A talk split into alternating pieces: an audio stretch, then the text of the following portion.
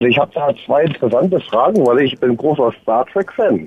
Frage 1, wie macht ihr das mit den Mikrometeoriten?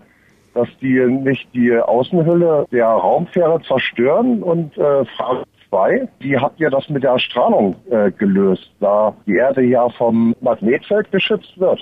Ja, ist eine sehr interessante Frage. Tatsächlich, Strahlung ist ein wichtiges Thema, wenn man zum Mars fliegen will. Auf der Raumstation schützt einen das Erdmagnetfeld noch. Äh, deswegen brauchen wir keine so eine große Abschirmung.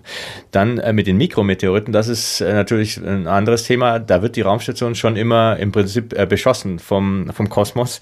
Kleinere Mikrometeoriten-Einschläge haben wir ständig. Also wenn man da draußen ist, sieht man überall so kleine Einschlaglöcher. Das kann die Raumstation ab. Größer größere äh, okay, Meteoriten, die so eine Größe ab einem Zentimeter, die könnten uns gefährlich werden.